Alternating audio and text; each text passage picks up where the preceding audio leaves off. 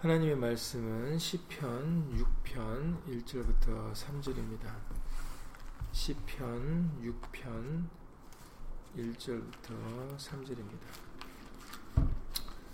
어, 오늘 말씀 나눈 토에서 그 글을 읽어보신 분들은 이미 보셨겠지만 오늘 그 글과 관련된 말씀들을 어, 나가려고 합니다. 그래서 오늘 본문도 똑같이 시편 6편 1절부터 3절까지의 말씀으로 정했습니다. 구약성경 806페이지 구약성경 806페이지 시편 6편 1절부터 어, 3절입니다. 다 함께 예수를 읽겠습니다. 여호와여 주의 분으로 나를 견책하지 마옵시며 주의 진노로 나를 징계하지 마옵소서 여호와여 내가 수척하였사오니 국률이 여기소서 여호와여 나의 뼈가 떨리오니 나를 고치소서.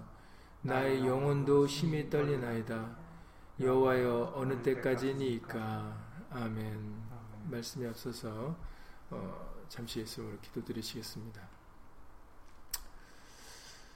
어, 오늘도 예수의 말씀을 함께 나누고자 우리들 예수 이름으로 모였습니다 이 시간 우리 예배당 식구들 영상 설교를 통해서 비디오를 통하여 함께 예배를 드릴 때 어, 동일한 예수의 말씀의 깨달음으로 함께하여 주셔서 우리로 하여금 어, 세상의 일들을 통해서 올바른 하나님의 진리의 말씀을 깨달을 수 있도록 예수 이름으로 도와주시옵시고 무엇이 더 중요하고 어, 무엇이 우리가 생각을 해야 되며 어, 무엇이 어, 하나님이 원하시는 그 뜻인지를 어, 오늘도 말씀으로 분별하여 주시고 우리로 하여금 어, 진리를 깨달을 수 있도록 예수 이름으로 도와 주시옵소서. 주 예수 그리스도 이름으로 감사하며 기도드렸사옵나이다. 아멘.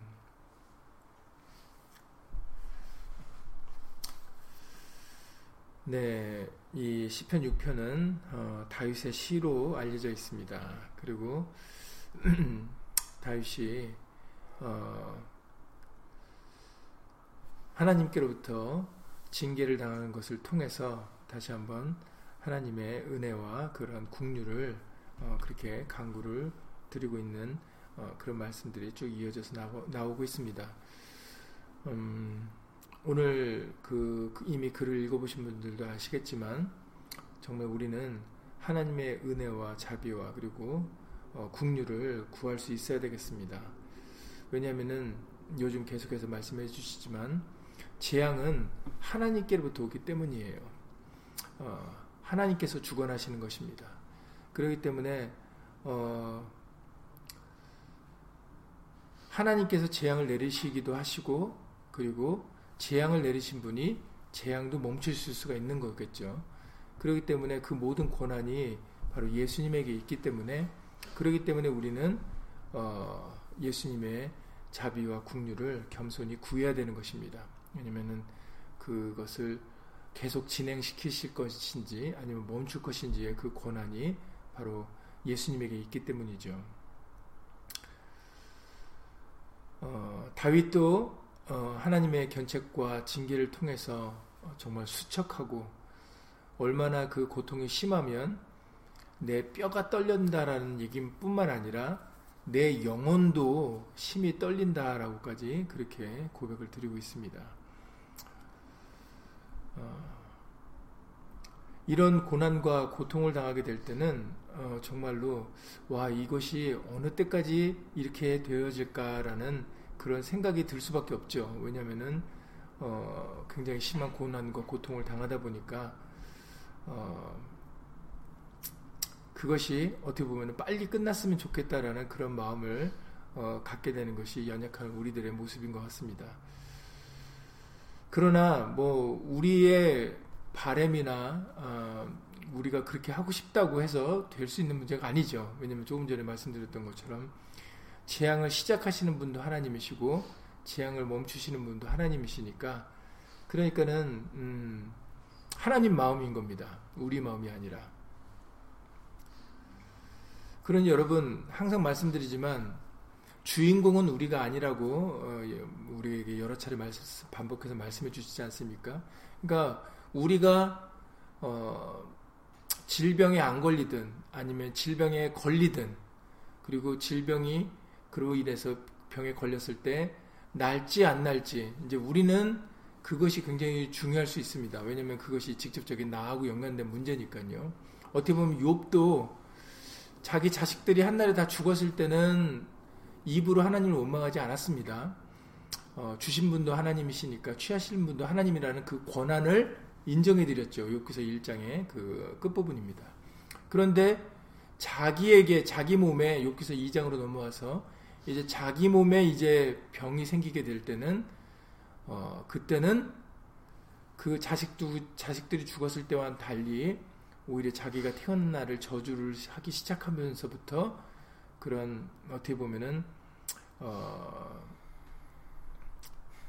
처음의 마음과 달리 어, 어떻게 보면은 원망이나 섭섭함 그런 어, 믿음의 마음을 갖지 못하는 그런 모습을 어, 욥도 보여주, 보여주지 않았습니까? 그러니까는 직접 병에 걸린 사람의 입장에서는 음,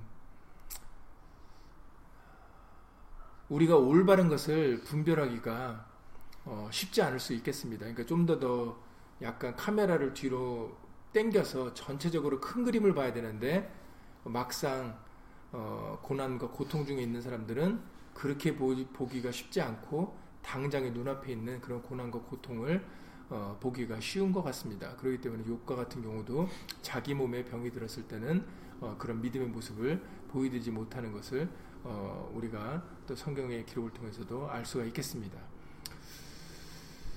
그러나 여러분들 우리는 항상 잊지 말아야 될 것이 주인공은 우리가 아니다라는 거죠. 그러니까는 모든 관점을 우리는 예수님으로 봐야 됩니다. 하나님께 두어야 되는 것이죠.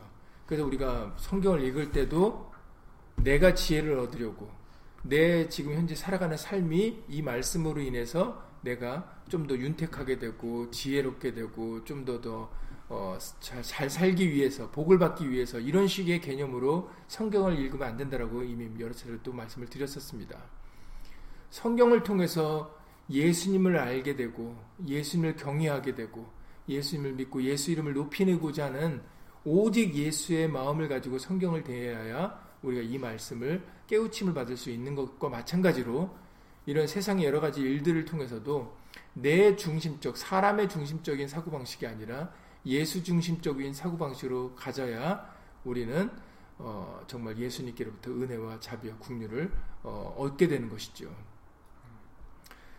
그러니까는 내가 병이 안 들리고 병에 걸려서 낫기를 그게 목적이 아니라 그게 중심이 아니라 왜 이 병이 오게 되었는지 그리고 어, 근본적으로 어떻게 하면은 어, 우리가 어, 하나님께로부터 국률과 자비를 얻을 수가 있는지 그러니까 다시 말해서 어, 이 재앙이 누구에게부터 오고 이 재앙을 주관하시는 분이 누구신지 그리고 그 하나님이 이 재앙을 주관하신다는 것을 알게 되었을 때 그러면 우리는 어떻게 해야 되는지 그런 큰 그림에서 근본적인 치료를 받을 수 있는 근본적으로 하나님께 돌아가는 그런 우리의 마음 중심이 무엇보다 중요하다는 거죠. 그러니까 예수님께 포커스를 맞추는 겁니다. 그래서 예수님이 어떻게 하면은 기뻐하실까? 왜 예수님이 진노하셨고, 그럼 어떻게 하면은 어, 예수님께로 돌아갈 수 있으며, 어떻게 하면 예수님께서 어, 예수님께로부터의 그런 그런 은혜와 그런 자비와 국리를 통해서 예수님께 예수 이름의 영광을 돌릴 수 있을까? 어, 우리가 어떤 모습으로 변화돼야 되는가? 이런 것들을 우리가 생각할 수 있어서 어, 그래서 정말로 하나님께서 원하시는 그 사람으로 변화되어지는 계기로 삼는 것이 어, 무엇보다도 중요하다겠습니다. 그래서 고난당한 것이 우리에게 유익이 돼야 돼요. 그냥 고난이 힘들고 어려운 걸로 끝나버리면 그러면은 그 고난이 있는 징계가 있는 그 본 목적이 달성이 되지 못하는 겁니다. 오늘 말씀에서도 어, 다시 한번 밝혀 주셨지만 우리에게 견책과 징계가 있는 것은 우리를 죽이려고 하시는 게 아니거든요. 우리를 사생자로 취급하지 않게 않으시고 우리를 사랑하시기 때문에 우리로 하여금 거룩함에 참여 거룩 하나님의 거룩함에 참여케 하시려고 우리에게 그런 징계와 견책을 하신다라고 우리에게 다시 한번 알려주셨어요. 그러니까는 우리는 그 본 목적을 깨닫고 그 본 목적에 부합한 심령이 되어야 된다는 거죠.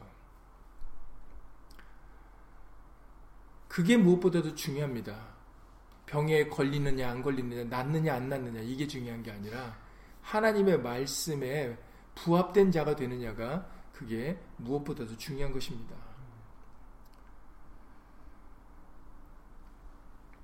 진실로 어, 고난당한 것이 우리에게 유익이, 유익이 되어야 되겠습니다. 힘들고 어려운 그러니까 지금의 이런 어, 힘들고 어려운 상황들이 어, 저와 여러분들에게 영적으로 유익이 되어서 우리가 예수님께로 돌아가는 말씀께 순복할 수 있는 그런 겸손한 심령이 되어지는 게 무엇보다도 중요합니다.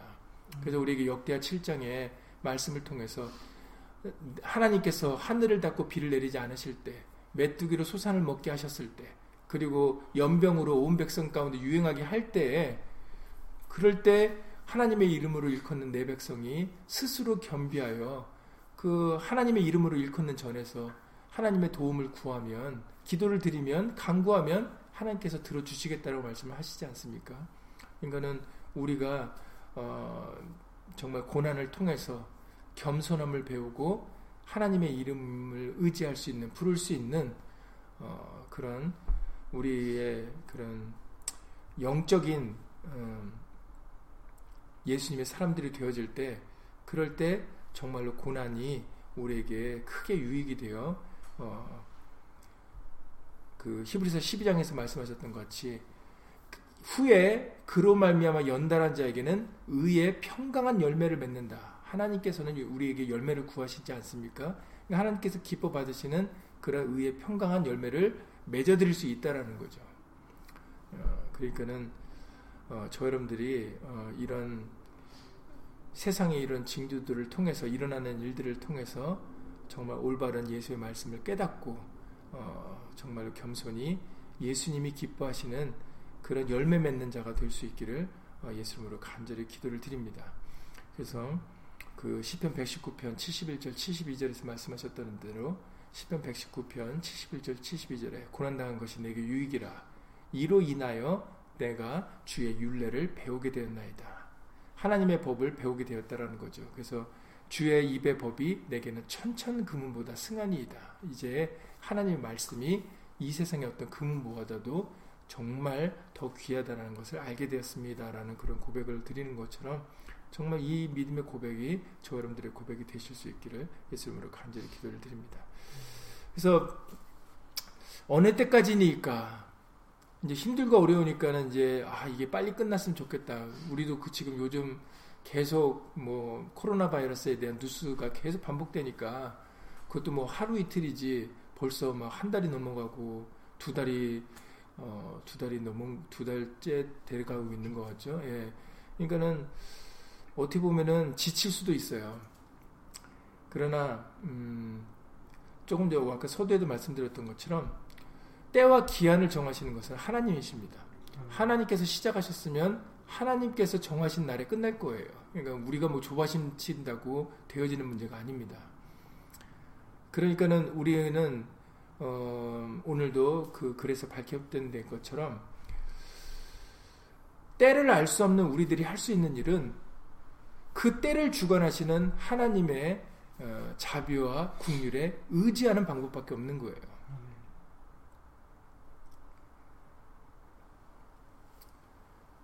그래서 때와 기원을 어, 정하실 때 이사야 6장 11절 이하 12절에서도 여기서도 이사야 선지자를 통해서 내가 가로되 주여 어느 때까지니까 라고 하나님께 질문을 드리지 않습니까? 이사야 6장 11절 이하 12절입니다.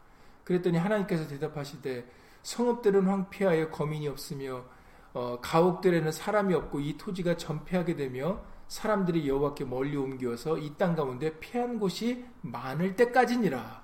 그러니까 보세요, 보세요. 하나님은 이미 생각을 가지고 계시다라는 거예요. 우리는 때를 모르니까 어느 때까지니까라고 질문을 드려요. 왜냐하면 우리는 모르니까. 그런데 이미 하나님은 그것을 정하신 분이기 때문에 내가 이때까지는 이렇게 할 거다라는 그 생각을 하나님은 가지고 계시다라는 거예요. 왜냐하면 하나님의 고난이시니까.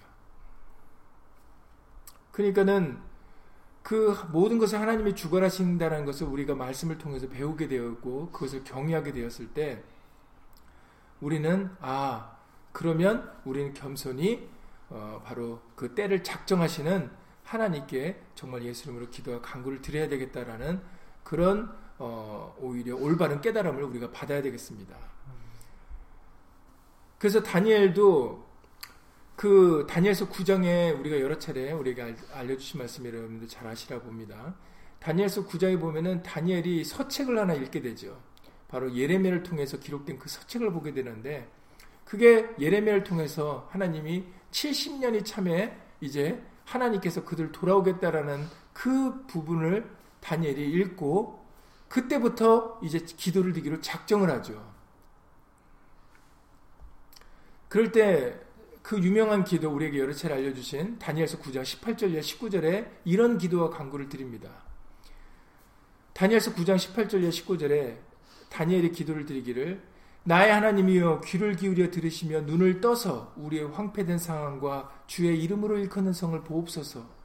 우리가 주의 앞에 간구하옵는 것은 우리의 의를 의지하여 하는 것이 아니요 주의 큰 국률을 의지하여 함이옵니다. 라고 기도를 드려요.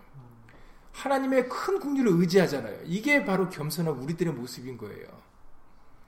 이게 저 여러분들의 모습이 되어야 되는 겁니다. 우리의 교만을 내려놓으셔야 돼요.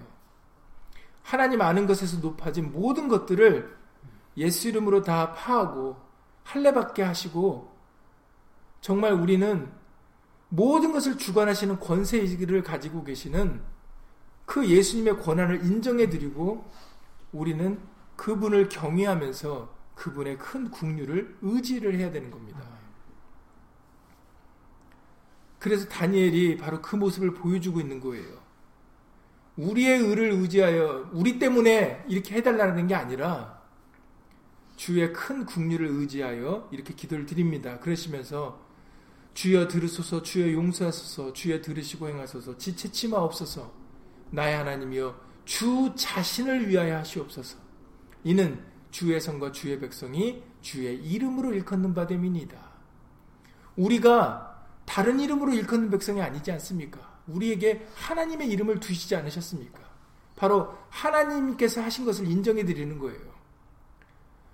우리를 택하사 우리에게 하나님의 이름을 두셨으니 우리 때문이 아니라 그 하나님의 이름을 보시고 하나님의 이름이 영광을 얻으시도록 하나님의 이름이 거룩히 여김을 받으시도록 주기도문에서 알려주셨던 대로 하늘에 계신 우리 아버지의 이름이 거룩히 여김을 받으시오며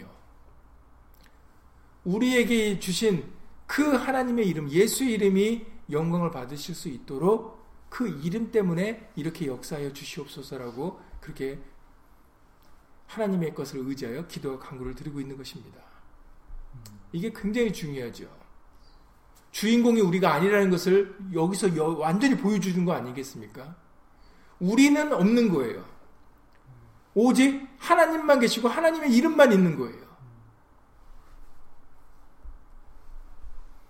이 기도가 바로 하나님이 기뻐하시는 기도고 이 기도를 드리는 순간에 다니엘서 9장 23절에서 말씀하셨잖아요. 다니엘서 9장 23절에 곧 네가 기도를 시작할 즈음에 명령이 내렸다라고 기록되어 있다라는 겁니다.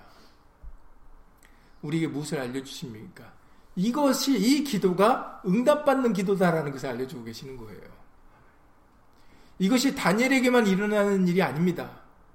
항상 성경에 기록된 것은 우리를 위해서 우리의 유익을 위하여 기록해 주신 하나님의 말씀이시잖아요. 우리에게 본을 끼쳐 주시는 것입니다. 그러니까는 우리들도 그와 같이 기도를 드리면 그러면 바로 어, 응답 받을 수 있다라는 것을 우리에게 알려주고 계시는 것입니다. 그래서 역대야 우리가 7장의 그 13절 이하 16절의 말씀이 계속 반복되는데 반복된다는 것은 여러분 어, 그 말씀이 중요하기 때문인 거예요.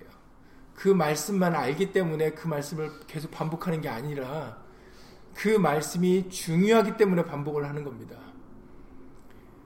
역대하 7장에 특별히 15절 16절에서 이곳에 사는 기도에 내가 눈을 들어 귀를 기울이니 여러분 이 부분도 이 부분이 바로 주인공이 누구인지를 또 알려주신 대목이기 때문이에요. 그래서 다시 알려드리는 겁니다.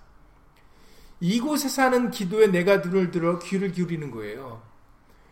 우리가 기도해서 기도가 되는 게 아니라 바로 너희가 이곳에 와서 기도하고 강구를 드리기 때문에 들어주시겠다라는 겁니다. 그러면 왜 이곳에 사는 기도해야 되는가? 이게 또 우리가 의문을 가져야 되는 궁금증을 가져야 될 부분이죠. 그랬더니 이는 하고 설명해 주시잖아. 16절에. 내가 이미 이전을 택하고 거룩하게 하여 그렇다고 예루살렘 성전이 아닙니다. 만약 예루살렘 성전이면 우리 지금 다 짐 싸들고 예루살렘 성전으로 가야 되는 거죠. 왜냐면은 이곳에 사는 기도에 내가 눈을 두고 기울인다고 하셨으니까. 그런데 예수님으로 감사하게도 예루살렘 성전이 아니라고 그러셨어요. 이제는 우리가 예수 이름을 의지하고 기도하고 광고를 드리면 바로 오늘 이 16절의 말씀 같이 이는 내가 이미 이전을 택하고 거룩하게 하여 내 이름으로 여기 영영이 있게 하였습니다. 하나님의 이름이 있기 때문에 내 눈과 내 마음이 항상 여기 있는 것이다라고 알려주고 계시는 거예요. 하나님의 눈과 귀와 마음이 있으니까 그곳에 하나님의 은혜가 있는 거고 자비와 국률이 있는 겁니다. 그러니까 들어주시고 이 땅을 고쳐주신다 말씀하시는 거죠. 죄를 사해주시겠다 하는 겁니다. 바로 다니엘의 기도와 기도와 강, 다니엘서 9장에서 다니엘의 기도와 마찬가지로 주인공은 바로 하나님 예수님이십니다. 예수 이름이 중요한 거예요. 그래서 그래서 우리가 너희는 내게 내 이름으로 구하라고 예수님이 최후의 만찬 때 바로 예수님의 택하신 제자들에게 비사의 말씀을 알려주셨던 겁니다. 왜냐하면 예수 이름으로 기도하는 그 기도가 하나님이 들어주시는 기도고 바로 응답해 주시는 기도가 되기 때문이죠.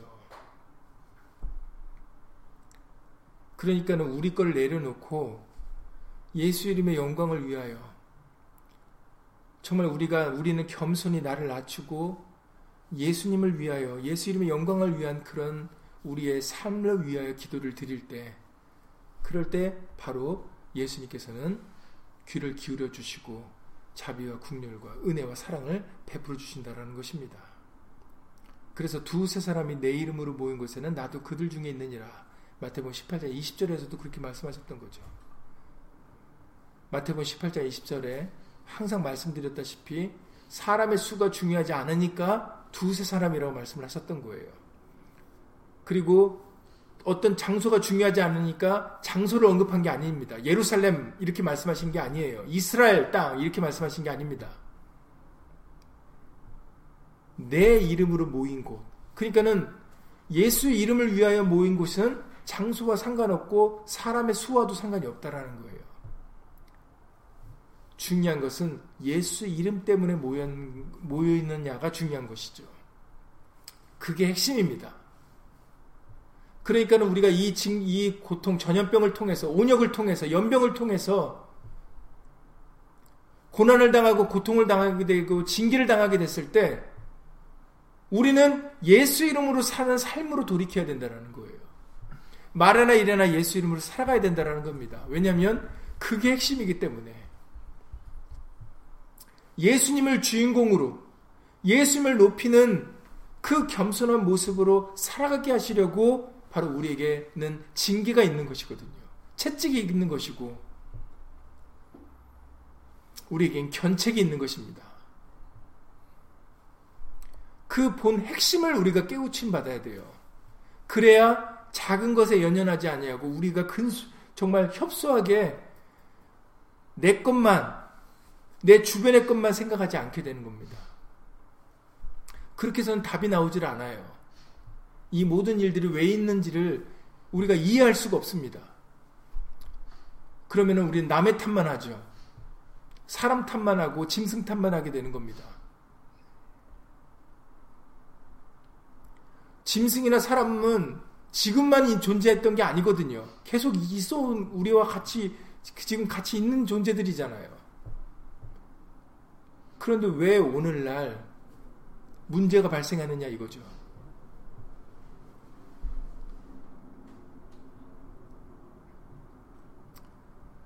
다시 말씀드리지만 성경의 말씀을 통해서 우리에게 알려주시는 것은 바로 그 재앙을 내리시는 그 주체가 하나님이시라는 것입니다. 심판자, 입법자, 재판자는 하나님이시다라는 것을 성경을 통해서 알려주시는 거예요. 운으로 재수가 없어서 이렇게 벌어지는 일이 아니다라는 겁니다. 그리고 그것을 멈출 수 있는 분도 바로 하나님이시다라는 것이죠. 그래서 여러분 우리가 얼마 전에도 그 다윗이 이스라엘 수를 계수해서 어 하나님께로부터 징벌을 당하는 그 말씀에 대해서 우리가 다시 한번 본 적이 있었던 것 같은데 사무엘하 24장의 말씀입니다. 다윗이 하나님을 의지하고 믿고 의지하는 것에서 벗어나서 이스라엘 수를 계수하지 않았습니까? 이것을 하나님이 괘씸하게 여기셨다라고 기록되어 있습니다. 그래서 하나님께서는 가시 선지자에게 다윗에 가서 세 가지를 보여주시고 그 중에 하나를 선택하라 얘기를 말씀을 하셨죠. 다윗이 그 세 가지 중에 어떤 걸 선택했습니까? 사무엘하 24장 14절 말씀부터 다시 한번 읽어 제가 읽어드리면 사무엘하 24장 14절부터는 다윗이 가세게 이르되 내가 공경에 있도다. 그런데 여기서도 마찬가지입니다. 다윗은 아까 다니엘을 마찬가지로 이렇게 믿음의 사람들은 시대가 다르고 환경이 달라도 동일한 선택을 하게 돼 있어요. 왜냐하면 진리는 하나기 때문이죠. 예, 여기서 다윗도 이런 선택을 합니다. 여호와께서는 국률이 크시니 우리가 여호와의 손에 빠지고 내가 사람의 손에 빠지지 않기를 원하노라. 올바른 선택을 하죠. 죄를 지어서 비록 어, 정죄를 당하는 심판을 당하는 그 순간이었지만 그러나 다윗은 다행히도 어, 뒤늦게나마 하나님의 국률하심을 의지하고 있습니다. 그게 유일한 방법이기 때문이에요. 혼나도 징계를 받고 견책을 받고 내가 채찍을 맞아도 유일한 해결책은 바로 하나님이신 거예요. 하나님의 국률과 자비와 은혜와 사랑이 우리의 해결책입니다. 그렇기 때문에 다윗도 하나님의 국률을 의지하여서 하나님의 손에 빠지길 원하나이다 하잖아요. 그래서 정말로 하나님의 진노가 임하게 되었을 때 이에 여호와께서 그 아침부터 정하신 때까지 여기서도 보세요. 그 아침부터 색깔이 있는 펜으로 표시할 부분이 정하신 때까지예요. 이 정하신 때가 이 정한 것을 이 정한 때가 누가 정한 겁니까? 다윗이 정한 겁니까? 그렇지 않잖아요. 여호와께서 아침 그 아침부터 정하신 때까지예요. 하나님께서 그 때를 정하신 겁니다. 때와 기한은 하나님만 아시는 거고 하나님만 정하시는 거예요. 그래서 때와 기한을 사람이 알 수가 없는 겁니다. 그래서 예수님께서는 겸손히 예수님은 하나님이신데도 우리에게 올바른 것을 알게 하시려고 바로 때와 기한은 하나님만 아신다라고 그렇게 마태복음 24장 36절에서 말씀해 주셨던 것입니다. 마태복음 24장 36절에 그날과 그때는 아무도 모르나니 하늘의 천사들도 아들도 모르고 오직 오직 아버지만 아시느니라. 하나님만 아신다라는 거죠. 그러니까 다시 말해서 우리 보고 알려고 하지 말라는 얘기예요. 그게 하나님의 권한이기 때문이죠. 그러니까는 여기서 역대 아니 사무엘하 24장 15절에서도 이에 여호와께서 그 아침부터 정하신 때까지예요. 이게 하나님이 정하신 때입니다. 온역을 이스라엘에 내리시니 담부터 부엘세바까지 백성의 죽은 자가 7만이라 어마어마한 숫자가 죽었습니다. 천사가 예루살렘을 향하여 이처럼 하나님의 그 진노는 어미로운 거예요. 하나님께서 한번 뜻을 정하시면 그 뜻을 돌이킬 수가 없는 겁니다. 우리는 아무것도 아닌 존재들이에요. 우리는 이것을 통해서 바로 그 부분을 배울 수가 있는 것이죠. 하나님께서 작정하시면 7만이 되었든 어떤 수가 되었든 그냥 죽을 수밖에 없는 거예요. 심판을 당할 수밖에 없는 겁니다. 그걸 막을 수 있는 사람이 없어요. 그리고 또 반대로 축복하시고자 하면 아무리 저주해달라고 해도 저주가 안 돼요. 왜냐하면 하나님이 축복의 명을 이미 하셨기 때문에. 그래서 여러분들 지금 누, 이 말씀할 때 누구 떠올리시 누구 누굴 떠올리셨어야 되는 겁니까? 바로 발람 선지자죠. 발락 모압 왕이었던 발락이 발람 씨 용하다는 발람 선지자를 불러서 이스라엘을 저주하라고 시키지 않습니까? 근데 발람 선지자는 저주를 할 수 없었어요. 뭐 때문에 그랬다고 했습니까? 하나님께서 나에게 축복하라 명하셨으니 그 명을 돌이킬 수 없다라고 얘기를 하잖아요. 마찬가지로 우리가 얼마 전에 그 하나님께서는 솔로몬의 범죄로 인해서 그 열지파를 여로보암에게로 주시기로 하셨잖아요. 솔로몬이 그것을 알고 여로보암을 죽이려고 했습니다. 그때 말씀을 드렸었죠. 솔로몬이라도 왕이었던 솔로몬이라도 여로보암을 죽이려고 했는데 죽일 수 있습니까 없습니까? 못 죽여요. 왜냐하면 이미 하나님께서는 솔로몬의 범죄로 인해서 그 여로보암에게 열지파를 주시겠다라고 이미 말씀하셨기 때문에 그 말씀을 돌이킬 수가 없는 거예요. 다만 하나님께서는 여로보암에게 조건문으로 말씀하셨죠. 네가 다윗과 같이 내 명령을 쫓으면 너의 날이 장관이라 네 나라가 장관이라라고 말씀하셨는데 그러나 그 말씀의 조건문으로 말씀하셨을 때 자기가 여로보암이 그 하나님께서 원하시는 그 조건을 선택하지 아니하고 반대되는 걸 선택했기 때문에 그곳으로 인해 끊쳐지지 오히려 영구인 것이 아니라 끊쳐지지 않았습니까?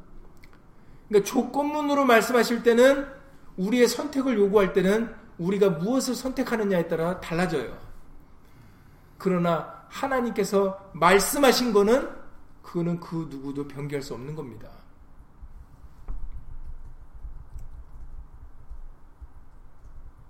그래서 하나님께서는 다윗의 심판을 다윗의 범죄로 인하여 그 이스라엘 수를 개수한 것으로 인하여 징계를 작정하셨기 때문에 그렇기 때문에 그 정한 때까지는 사람이 죽을 수밖에 없는 거예요.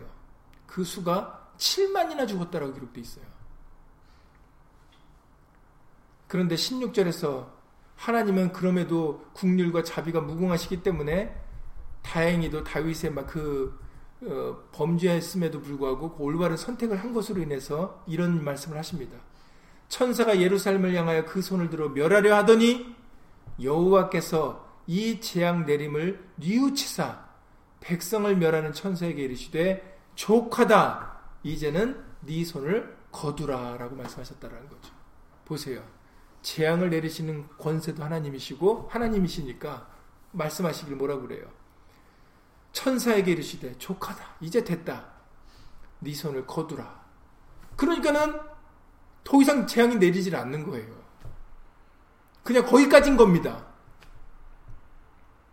하나님께서 정하신 때 하나님께서 마음 먹으신 그때가 이제 끝나는 때인 거예요.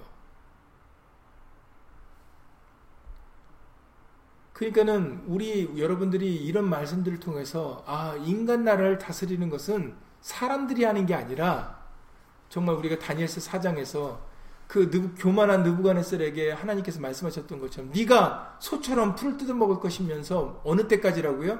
하나님께서 때를 정하셨죠. 네가 인간 나라를 누가 다스리는지 알기까지라고 말씀을 하셨어요. 하나님께서는 그 느부갓네살에게 그 때를 정하셨어요. 느부갓네살 교만한 느부, 느부갓네살에게 심판하실 때 하나님은 그에게 때를 정하십니다. 네가 그 소처럼 풀을 뜯어 먹으면서 누가 인간 나라를 다스리는지 하나님이 누구에게 주시든 간에 그가 권세를 얻는, 얻는 것을 너희가 깨닫기까지 그렇게 할 것이다 라고 하나님께서는 그렇게 말씀하셨어요. 느부갓네살 왕에게 다니엘서 4장입니다. 그래서 정말 느부갓네살 왕이 아 지금 하나님이 인간 나라를 다스리시는구나. 하나님은 누구에게 주시든지 바로 왕들을 세울 수 있는 그 권한이 하나님에게 있구나라는 걸 알게 될 때 그때 느헤미야 아니 느부갓네살의 총명이 돌아왔다라고 그렇게 기록되어 있어요. 모든 것이 다시 회복되는 역사가 있었습니다. 하나님의 그것도 정하신 말씀이기 때문에 이루어졌던 것이죠. 그러니까 우리는 이런 말씀을 믿으셔야 돼요. 그래서 인간들이 인간들의 지혜나 인간들의 노력으로 이 세상이 되어지는 게 아니라 하나님의 말씀으로 하나님의 권한으로 어, 모든 것이 이루어진다라는 것을 여러분들이 예수 이름으로 믿으셔야 되고 그로 인해서 하나님을 경외하셔야 되는 겁니다. 예수님의 말씀을 경외하셔야 돼요. 그래서 예수 이름을 의지하셔야 되는 겁니다. 예수 이름을 높이셔야 되는 겁니다. 나를 낮추고. 왜냐면은 내가 주인공이 아니고 내 생각과 내 판단대로, 내 지혜대로, 내 명철대로 되는 게 아니, 아니기 때문이죠. 그래서 예수 이름을 높다 하고 나는 낮춰야 되는 겁니다.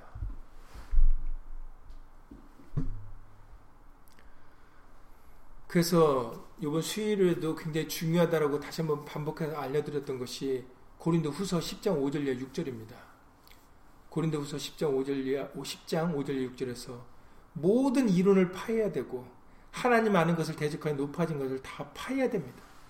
우리의 모든 생각을 사로잡아 그리스도에게 복종시켜야 됩니다. 어떻게 하는 게 그리스도에게 복종시키는 겁니까? 그리스도는 이 말씀입니다. 우리의 모든 생각을 사로잡아 말씀에 사로잡혀야 되는 거예요. 내가 볼 때는 우리 생각대로 되는 것 같은데, 우리 운으로, 세상의 운 때문에 이렇게 되는 것 같은데, 뭐 여러 가지 다른 원인 때문에 이렇게 되는 것 같은데, 그런 말씀에서 벗어났던 모든 것들을 다 파하고, 우리의 모든 생각을 사로잡아 말씀에 복종해서, 아, 정말 이 모든 세상의 모든 일들이 말씀대로 되어지는구나라고 우리는 겸손히 그 말씀을 인정해 드릴 수 있어야 된다는 거죠. 그래서 이 말씀에 우리가 복종해야 된다는 것입니다. 복종치 않는, 자, 않는 것을 심판하려고 지금 예비하고 있다라고 말씀하셨어요. 그러니까는 말씀에 복종하지 뭐 않는 모든 자들은 바로 심판을 당하게 될 것입니다. 그러니까 다시 말해서 우리에게 심판받지 않게 하시려고 이 말씀을 들려주시는 것이죠. 왜 우리가 말에나 일에나 다 주 예수의 이름으로 살아야 되는가? 왜 그래야 돼요? 여태까지 그렇게 안 살았는데. 여태까지 그러지 않아도 잘 지낸 것 같은데. 여태까지 어떻게 지내셨는지는 상관이 없죠.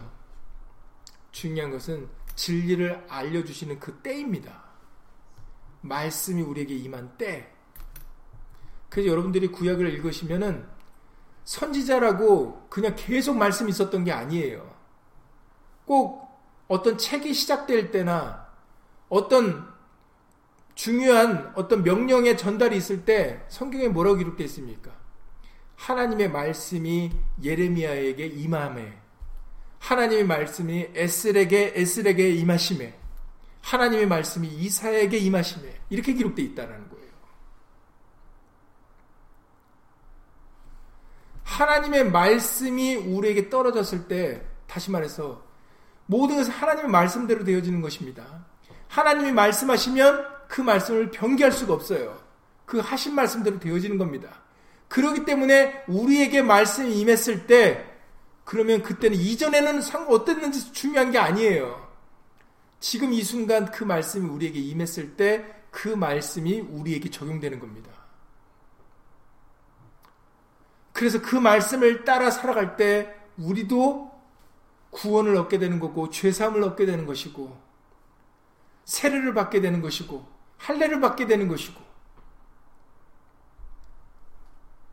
은혜와 자비와 국류를 얻게 되는 것이지 그 말씀이 임하게 되었을 때도 자기를 고집하고 복종하지 못하고 순종하지 못하고 옛것을 돌아보고 뒤를 돌아보는 그런 사람들이 되어지면 그러면 광야 이스라엘 백성들 같이 되는 거예요.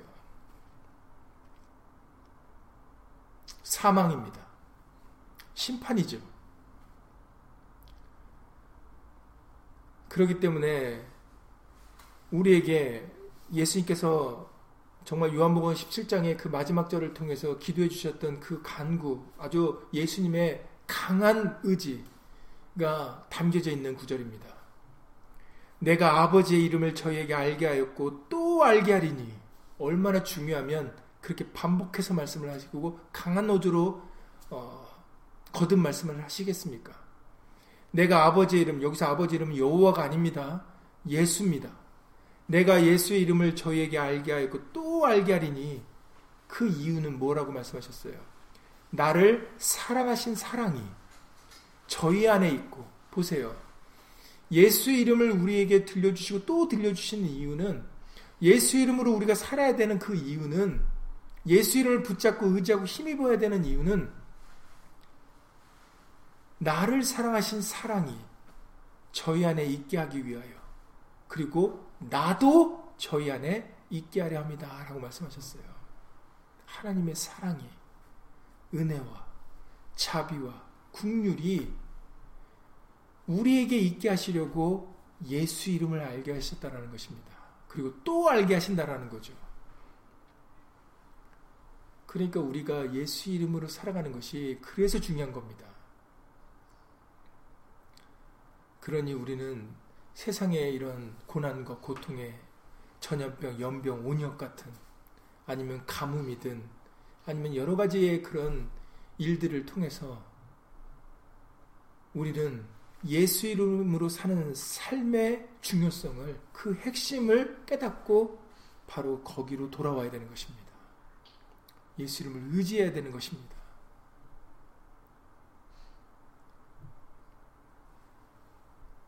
왜냐하면 바로 우리에게 돌이킬 수 있는 기회, 우리에게 사생자가 아니기 때문에 다시금 우리가 구원을 얻을 수 있는 그 은혜를 허락해 주시기 때문입니다. 그러니까 이제는 때나 기한이 중요한 게 아니에요. 중요한 것은 얼마나 예수님을 경외하는가. 그것을 이제 예수님의 권한을 인정해 드리고 예수님을 경외하여 예수 이름으로 사는 삶을 살아드릴 수 있는가. 그게 중요한 겁니다. 그게 핵심이에요. 그러니 병에 걸릴까, 안 걸릴까, 병이 언제 나을까, 혹은 안 날까 염려하고 걱정하고 근심하는 그게 핵심이 아닙니다. 걸리고 안 걸리고가 중요한 게 아니에요. 중요한 것은 우리가 이런 일들을 통해서 예수 이름으로 사는 삶을 살 돌이키는가, 그 삶으로 돌이키고 예수님을 높이고 예수님을 경외하여 정말 말에나 이래나 다주 예수 이름으로 사는 가가 살 수 있는 자가 되는 될 수 있는 가가 그게 중요한 겁니다. 그게 핵심입니다. 그게 전부예요. 그러니 여러분 정말 큰 그림 예수님께서 우리에게 로마서 12장 2절에 하나님의 기뻐하시고 선하시고 온전한 뜻이 무엇인지 분별하도록 하라. 정말 예수님의 마음을 분별하는 게 굉장히 중요합니다. 그리고 마지막 말세는 그걸 분별을 통해서 바로 우리 몸을 드리는 그 산제사를 드려야 된다라고 그렇게 로마서 12장 1절부터 말씀하시는 거예요. 이제부터는 우리가 드려야 될 제사가 바로 그 제사라는 거예요. 그러니 정말 저와 여러분들을 통해서 예수 이름이 영광을 받으시는 그리고 우리를 통하여 예수 이름이 거룩히 여김을 받으시는 그런 삶이 되어질 수 있도록 그것에 포커스를 맞추고 어, 정말 겸손히 더욱더 예수의 말씀을 경외하며 살아가는 그런 예수님의 정말 친백성, 빛 가운데 살아가는 그런 빛의 자녀들이 다 되실 수 있기를 예수님으로 간절히 기도를 드립니다. 우리는 결코 어둠에 거하지 않을 것입니다. 우리는 말씀을 따라 살아가는 한 우리는 빛 가운데 생명 안에 우리가 거하여 살아가는 것입니다. 그런 예수 이름으로 담대히 어, 두려워하지 마시고 걱정과 염려와 근심하지 마시고 예수 이름으로 말씀을 믿는 믿음으로 살아가실 수 있기를 예수 이름으로 간절히 기도를, 기도를 드립니다. 다시 한번 말씀드리지만 우리가 말씀을 따라 살아가면 우리는 결코 죽지 않습니다. 죽고 싶어도 못 죽어요. 그래서 예수님께서 바로 요한복음 11장에서 그 말씀하신 거예요. 나를 믿는 자는 죽지도 않을 것이고 살아서 나를 믿는 자는 영원히 영원히 죽지 않을 것이다. 죽을 수도 없는 거예요. 그러니까 여러분 예수 이름으로 담대히 어, 살아가시는 믿음으로 살아가는 저 여러분들이 되실 수 있기를 예수님으로 간절히 기도를 드립니다. 예수님으로 기도드리고 주를 마치겠습니다. 말씀을 경외하여 살아가는 것이 진실로 복된 삶입니다. 그래서 시편의 1편의 시작이 복 있는 사람은 악인의 길을 쫓지 아니하고 죄인의 길을 서지 않 고 오만한 자의 자리에 앉지 않고 오직 여호와의 율법을 즐거워하여 주야로 묵상하는 자로라고 우리에게 말씀을 해주셨습니다. 진실로 그러합니다. 그렇기 때문에 우리는 고난을 통해서 하나님의 말씀이 천천 금은보다도 승하다라는 그런 영적인 유익을 배울 수 있는 윤례를 배울 수 있는 우리가 되어야 되겠습니다. 예수님, 진실로 예수의 말씀만이 영원합니다. 예수의 말씀을 따라 살아갈 때 우리는 사망을 깨뜨릴 수가 있고 영생을 얻으며 그리고 모든 아픈 것이나 고난이나 고통을 우리는 예수 이름으로 벗어날 수 있는 길입니다. 그래서 새 예루살렘 성에는 아픈 것이 다시 있지 않다라고 말씀하셨고 눈물도 없고 고난과 고통도 없고 사망이 다시 주장하지 않는 곳이라고 우리에게는 요한계시록 21장에서 말씀해 주셨습니다. 바로 우리의 모든 고난과 고통을 벗어나는 유일한 방법, 유일한 길은 오직 하나님의 말씀 대신 예수 그리스도십니다. 그러니 여러분, 우리 모두는 핵심을 깨닫고 모든 인간 나라를 다스리고 주관하시는 분은 예수님이시다라는 것을 예수님이 주인공 되심을 믿음으로 인정해 드려서 이제 우리의 남은 삶이 무엇을 하든지 말해나 이래나 다 주 예수의 이름으로 하는 삶이 되어줄 수 있도록 예수 이름으로 도와 주시옵소서. 우리에게 겸손함을 허락하여 주셔서 우리를 통하여 예수님이 나타나고 예수님이 영광받는 그러한 삶을 살아드릴 수 있도록 예수 이름으로 도와주시옵소서. 우리에게 예수님을 말씀을 경외하는 겸손한 믿음을 허락하여 주셔서 정말 진실로 우리의 삶을 통해서 예수 이름이 거룩히 여김을 받으시고 예수 이름이 영광과 존귀를 받으시는 그 삶이 되는데 그것에 우리의 목적을 두고 우리의 핵심을 두고 살아가는 그런 예수님의 빛의 자녀들이 다 될 수 있도록 예수 이름으로 도와 주시옵소서. 바로 예수 이름을 부르는 자들에게 하나님의 사랑이 그리고 은혜와 자비가 국률하심이 함께 하실 줄을 예수 이름으로 믿사오니 예수님 그 크신 은혜와 사랑과 끝까지 동행하는 함께하는 그런 우리 믿음의 식구들이 다 될 수 있도록 예수 이름으로 은혜 베풀어 주시옵소서. 주 예수 그리스도 이름으로 감사하며 기도드렸사옵나이다. 아멘. 하늘에 계신 우리 아버지여 이름이 거룩히 여김을 받으시오며 나라의 마옵시며 뜻이 하늘에서 이룬 것 같이 땅에서도 이루어지이다.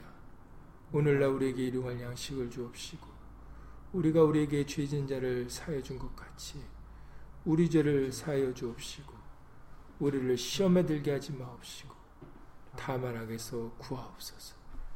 나라와 권세와 영광이 아버지께 영원히 싸움나이다. 아멘.